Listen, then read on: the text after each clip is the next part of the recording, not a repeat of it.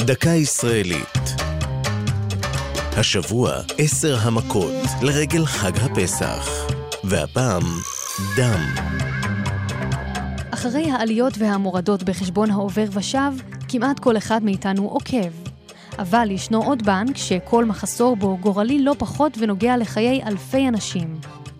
בנק הדם הוא מאגר המרכז תרומות דם, והן נשמרות לשימוש עתידי באירועי דם, לפצועים ולחולי מחלות דם.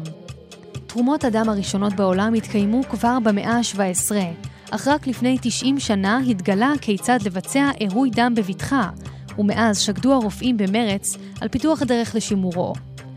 בתקופת מלחמת העולם הראשונה נפתח בנק הדם הראשון, ובארץ, שנה לפני קום המדינה, יסדו בתל אביב מתנדבים בראשות הדוקטור נתן וולף את בנק הדם הישראלי הראשון. כיום, בכל 20 דקות, מתבצע אירוי דם בבית חולים בישראל. בנק הדם המרכזי שוכן ברמת גן, ומדי שנה הוא מנקז כרבע מיליון מנות דם המופצות בבתי החולים ובצה"ל.